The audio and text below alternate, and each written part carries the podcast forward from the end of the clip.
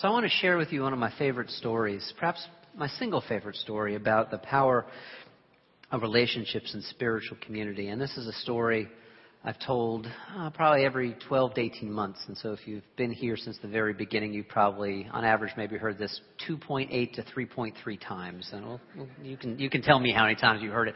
But it's a story worth retelling. It's associated with a guy named Fred Craddock who um, taught preaching for many years in a whole bunch of seminaries all across America. And he tells a story about one point he was traveling through the South with his uh, with his wife, and they had stopped at this little sort of southern joint, like the Pig and Whistle or something like that. Although someone at the 9:30 who grew up in the South said that's not an appropriate southern joint name at all. So you can decide what it is. But they stop and they decide they're going to eat dinner, and they really want a nice, quiet little dinner. He's on sabbatical from where he's been teaching, and and as they sit down and they're enjoying their meal, they see this, um, probably the best word for him would silver fox. This guy in his late 60s, early 70s, with this beautiful mane of lustrous silver hair, who's going from table to table all throughout the restaurant and sort of glad handing everyone, you know, sort of stopping by. He kind of looks like a politician, you know, sort of saying hello and chit chatting. And Fred Craddock and his wife are saying, we, we really don't want this. We just want a nice quiet dinner on vacation. We don't want this person to come over and talk to us. And so Fred Craddock is really, he prepares very well because, you know, inevitably it's going to happen. Inevitably this guy's going to come to their table. And he does. He stops by and he says, introduces himself and they say hello. And then he starts and he said, so tell me, what do you do for a living? And Fred Craddock had prepared for this. He said, I teach homiletics. Now very few people know what it is to teach homiletics. And the guy immediately responds, oh, you teach preachers, how to preach, do you? And he said, okay, there goes my quiet dinner. Do I have a story about preachers for you? And with that, uninvited, he pulls up a chair, turns it around, sits down, and let me tell you my story. Fred Craddock's like, I was born not far from here, he said, on the mountains just on the other side of this ridge. Grew up about 50 years ago in this area. He said, the thing about how I felt when I grew up is that I never knew my father. I had no idea who my father was.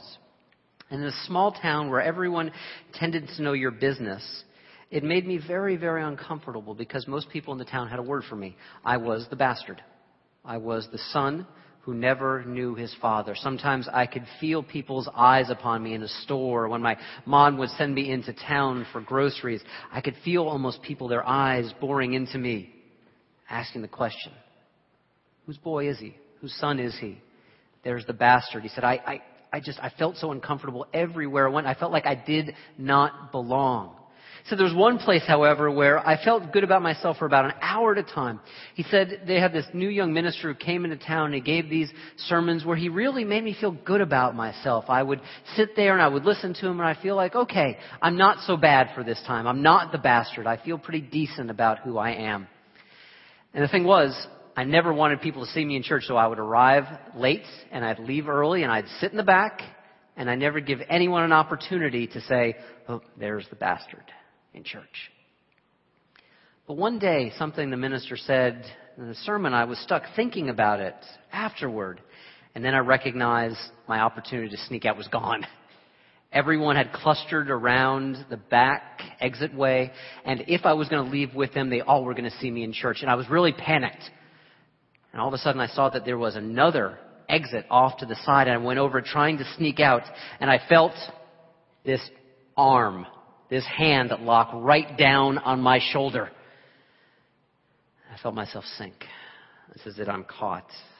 And I turned around with this hand still on my arm, and who was looking down on me but this minister? And he said words that just made my heart sink. He said, Whose boy are you? Whose boy are you? And I thought to myself, great. Another place where I'm not safe, Another person who will know me is the bastard. Another place I can't go. And he took his hand off my shoulder. And he broke into this huge smile. And he said, I see it. I see the family resemblance now. I see whose boy you are. You are a child of God.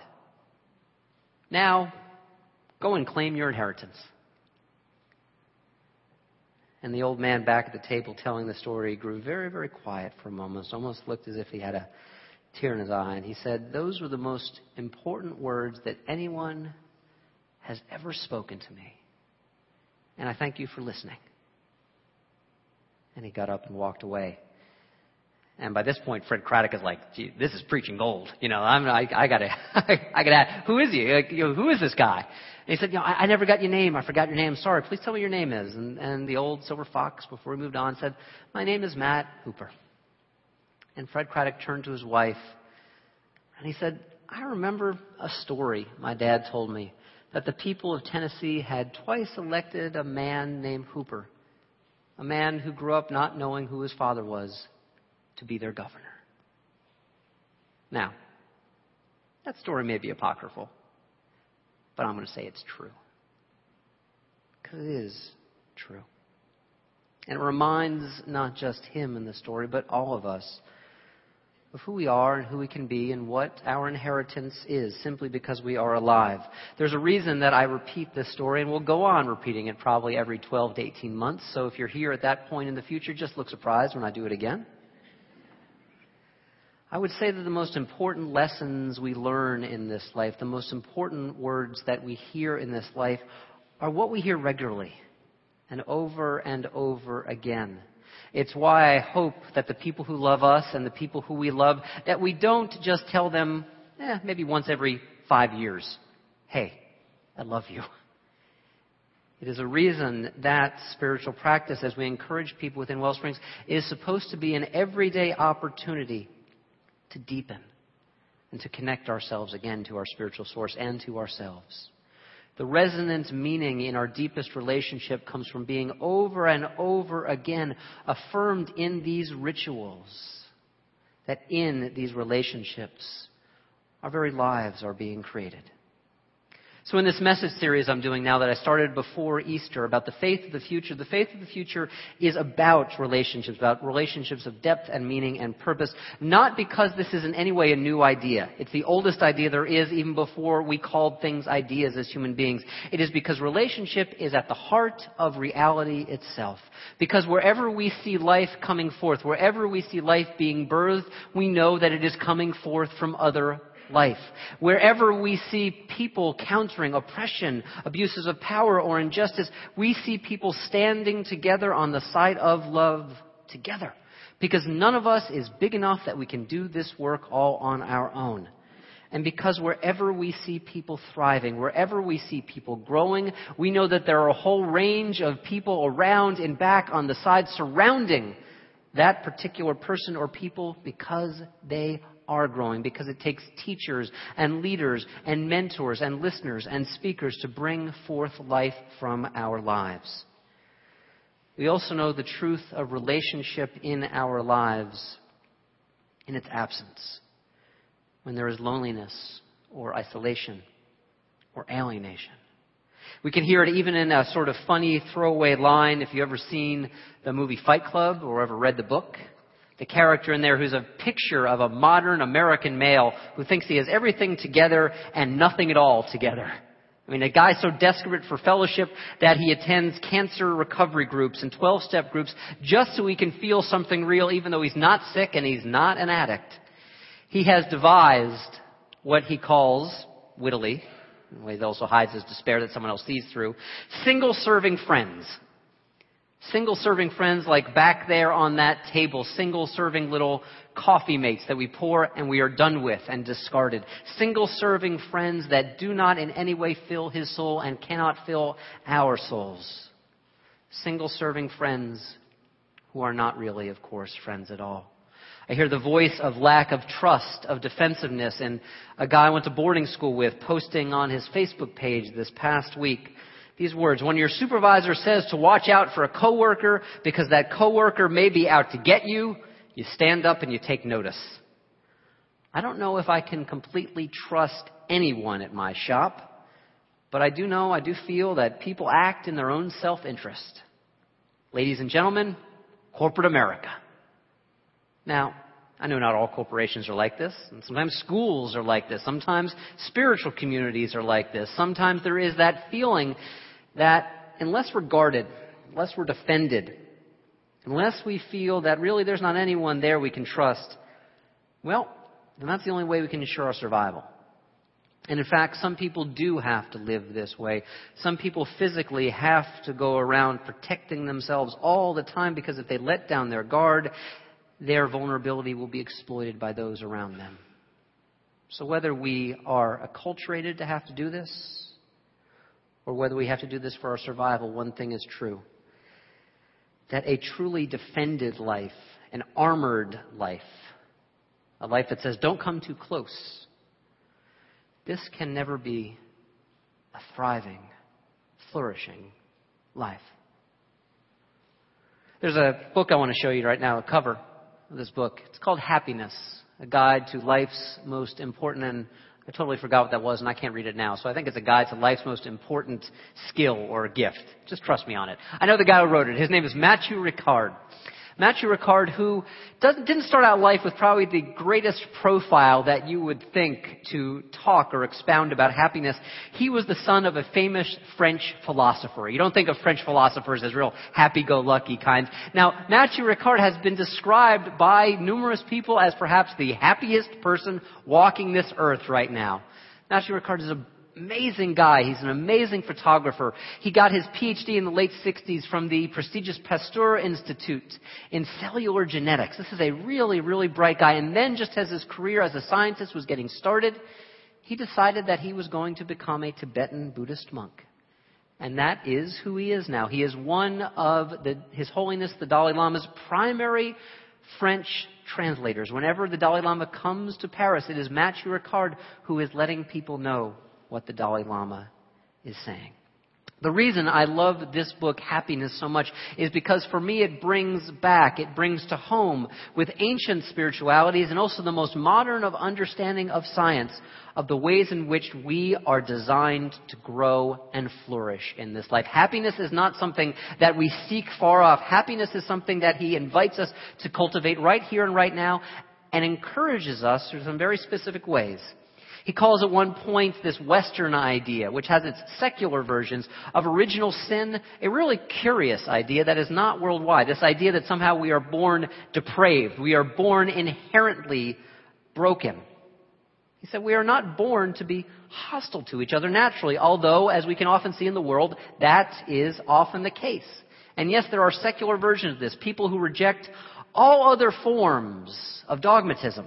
Like a friend of mine years ago, a friend of mine who when I told him I was going to seminary, literally thought I was throwing my life away. Thought this was the stupidest decision one person could make.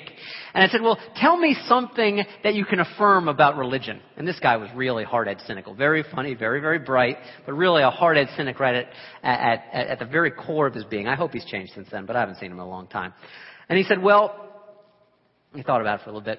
He said, to me, the only verifiable doctrine of Christianity is original sin. When he looks around the world, he sees proof for original sin, the fact that we are basically just really, really crappy. He sees proof for that wherever he would look. I mean, sometimes this even follows itself into our, we talk about our science. We talk about selfish genes that are only out for themselves in order to propagate themselves. We talk about a certain understanding of Darwinism that is the survival of the fittest. And the fittest equals most egocentric most callous to other people, most egocentric, most strong, most offended. As if the very heart of our genetic code, as if we can imagine that we are all Donald Trump. We can imagine that's that kind of egocentrism that says, me first all the time. One of the things that Matthieu Ricard talks about is that, in fact, that's not who we are. That altruism, that compassion, and kindness and opening ourselves up to the needs and to the life of other people is equated physiologically, biologically, psychologically, mentally, religiously, spiritually. Altruism is equated with happiness, with beneficial outcomes for our lives. There's a movie that just came out that's kind of about the same thing. You know, the, it's called I Am. Any of you see anything about this? It just came out this past week. And I'm going to do a whole uh, Sunday about it this summer when I do movies and spiritual cinema. So it's called the movie I Am. At this point, we're probably not going to play for very long. So get it on DVD or Blu-ray or download it or whatever you want to do with it. But it's a guy named Tom uh, Shadyac who did um, uh, Liar Liar and sort of feel good movies, feel good family movies, and very Hollywood kind of story. You know, he earned millions of dollars and then he had a physical and spiritual crisis and he wanted to discover what's it all about? What's it all about? And this is what his answer is. I am. And really what it is is him going around and talking to many sort of biological, scientific, religious, spiritual authorities throughout the world, talking about how we are designed to flourish and that can be our future. In this book, Happiness, Matthieu Ricard talks about a particular philosopher of science, a guy named Elliott Sober, who has divided a whole bunch of models and experiments that prove a couple different things. One is this that if we are an altruistic individual focused on the flourishing of other people around us, if we are a basically kind person, but only an individual, isolated and on our own, and we find ourselves in contact with or surrounded by people who are acting in selfish or violent ways, we will as an individual tend to be taken advantage of. And then from an evolutionary perspective, we would tend to disappear over time. That's the individual case. But here's the thing. He says in his models and his experiments, when groups of altruists, when groups of compassionate and kind people get together, when they get together and cooperate with each other, they have a definitive evolutionary advantage over those groups of people who are selfish.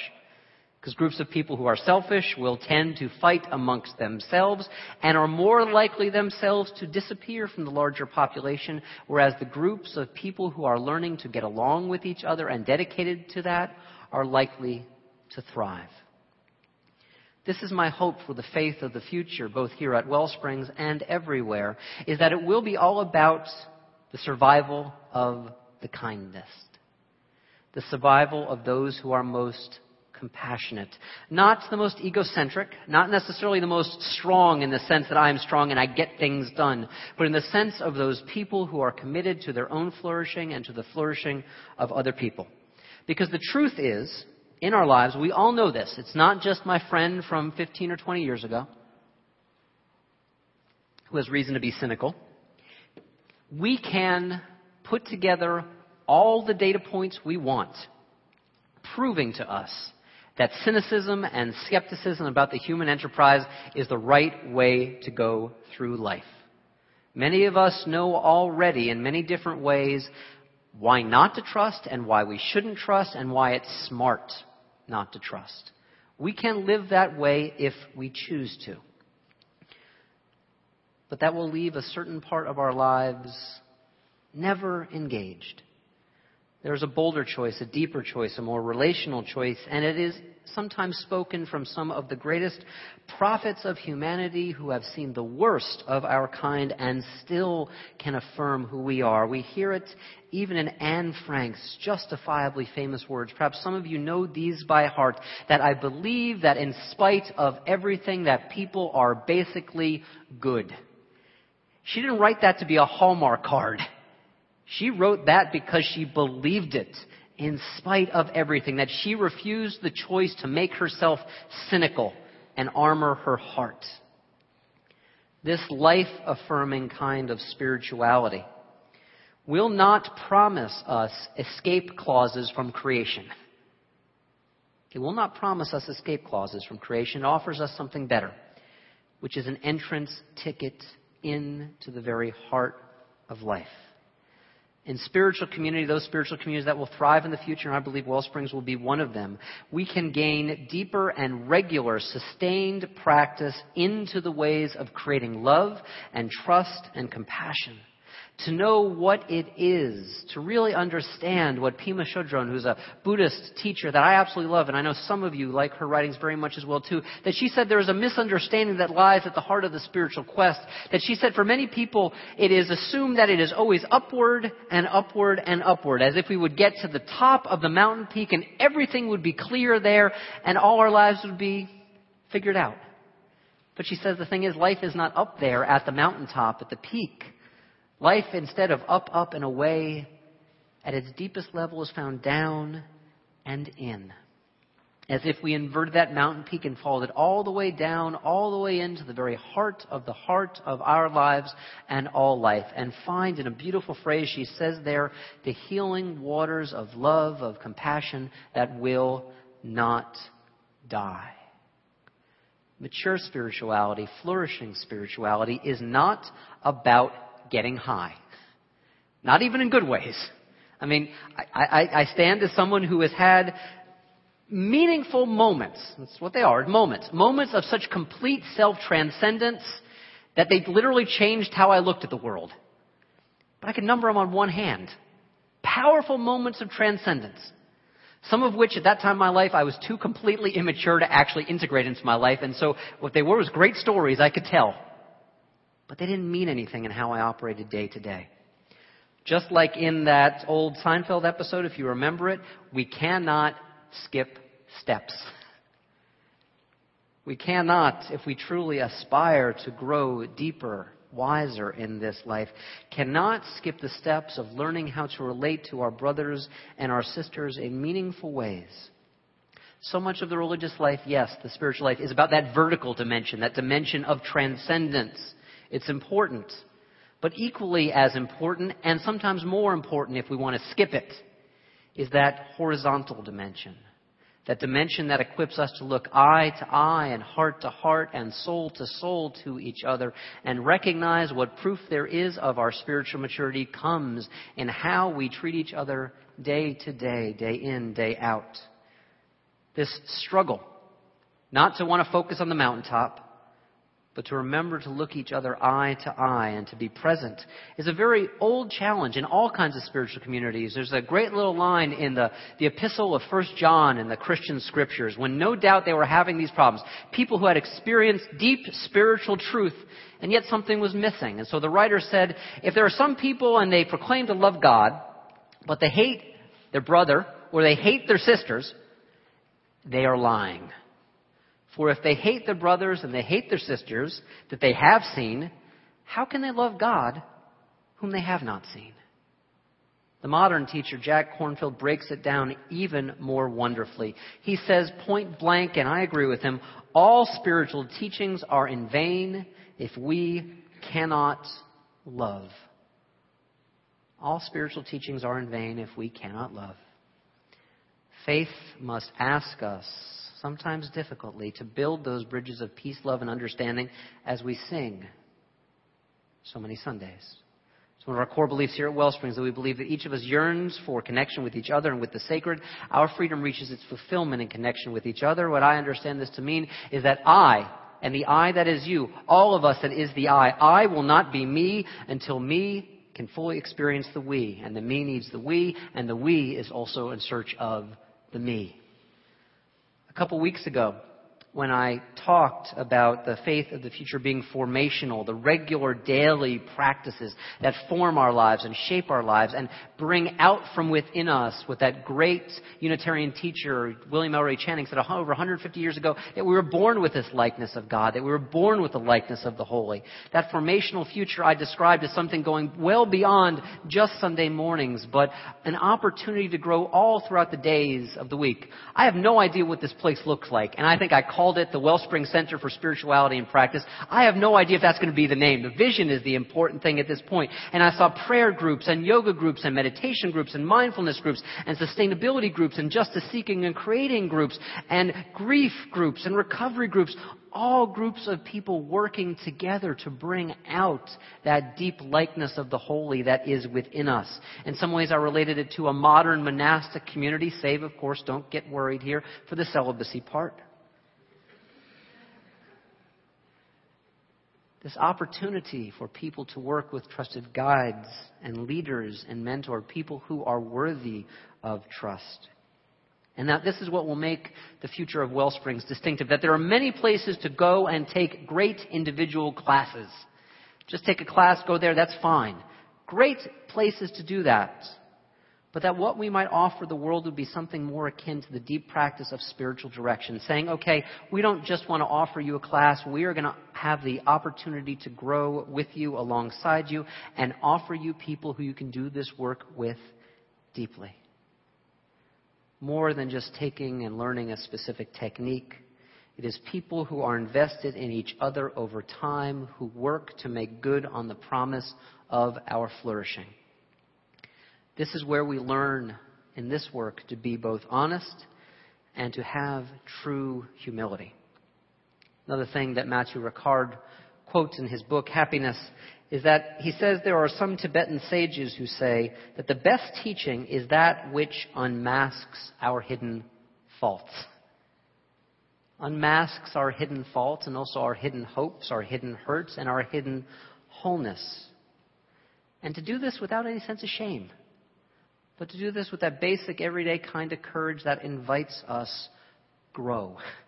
Grow beyond the particular persona, whether it's a harmful persona or sometimes a beneficial persona. I mean, a persona is not just that stuff of, hey, I'm here, I'm competent, I know exactly what I'm doing even if I don't. A persona is also like in that first story that we heard from that young kid who had internalized that sense of himself as nothing but the bastard. That was a persona. What that minister asked him to do, remember who you are and remember who you can be. And so in this yearning and in this churning, in this ability to dig up what is within us, in these aspirations to be better moms and better dads and better partners and better spouses and better friends and better workers and better activists, better people, we can hopefully share in, and I quote from a Tom Cruise movie a little hesitatingly because he's such a jerk, sorry. But Jerry Maguire, which I absolutely love, that great quote about being in the kinds of relationships in which we can share the things we think but do not say. Those things that we think we cannot share because they sound too unformed and they'll make us sound stupid or make us sound silly. And through that, release our hidden gifts and let the sunshine in and out, expose the shadows to that healing sunlight, and recognize that we all have them. And to recognize that, as Annie Dillard said, the wonderful writer, she said, there are no events but thoughts. And the heart's hard turning, the heart's slow learning where to love and whom to love. I want to share a vision with this of you. I keep this in my office. I absolutely love this. Now, I had nothing at all to do with the production of this. This was one of our 2.0 groups, our Listening to Our Lives group, our regular small groups that we do here at Wellsprings. And this was from a group this past fall that I wasn't involved in. I didn't lead this one. Other people led it. Yes, I know there's some people here take pride. Yes, you can smile. That's okay. I absolutely love this because I came in the day after they had had their group and they were talking about beloved community. They were talking about being community together. And this was without my consent, but I absolutely love it. It still sits on my wall there, plastered right up where I look straight ahead from my desk. All I know about this because it gave me an opportunity to frame my perspective, is that the bird's eye view. Those two tops, those two round things right in the center, those are heads, and what's reaching out are arms. I love that in this picture there is this web of connection, these webs of connection that brings everything together. I may be completely misinterpreting. You can correct me afterward. That's okay. I love that there is that yin yang circle, that balance within which there are these two lives reaching out to connect with each other. And that within them there is that spiral, that infinity, that source of the eternal within each and every one of us. And what it does, it's not just a truth about us individually, it connects us in that sense of that light, that sun that exists between us. That to me is the future of faith that is found most deeply in relationship. To me, that is the common ground upon which faith is really created, really nurtured, and really shared. It is the place, no less than this, in this picture, you know what I see here? The place where heaven and earth meet and are made real. I mean, what else would a vision be if it's not a place where heaven and earth meet? I mean, come on. This common ground, this opportunity to build a soul and souls together. It does for me bring me back to what real humility means. Humility which shares the same root word as humor and human. An even older word which was not a word when it first was humus, which is Latin for the dirt, the common clay of our existence in all creation myths from which we were brought forth. As they say in many funeral liturgies, the ashes to ashes and the dust to dust. That which makes us truly compassionate to each other and companions for each other. It brings me also to a part of our tradition that I still struggle with. As much as I love Ralph Waldo Emerson, and he's probably the most well known person in our tradition, his probably most famous thing was his essay on self reliance. which is great. I mean, we all got to learn to be self-reliant. I mean, it's called adolescence. We all got to learn to say no. I can do it on my own. This is absolutely necessary. And at the same time, self-reliance in and of itself is a recipe for arrested development. to say no, only me. And yet, self-reliance is not the end of what Emerson would understand about his life. He had to face the, the hardest thing that I think an adult person can face which is the death of his beloved child Waldo at the age of nine. And perhaps Emerson turned to poetry because there's no philosophical system that he could put into these words. Perhaps his heart opened up and he could recognize a deeper truth. And he wrote in this beautiful poem to his dead son. He said, The greater fate that carried thee, it took the largest parts of me. The greater fate that carried thee took the largest part of me.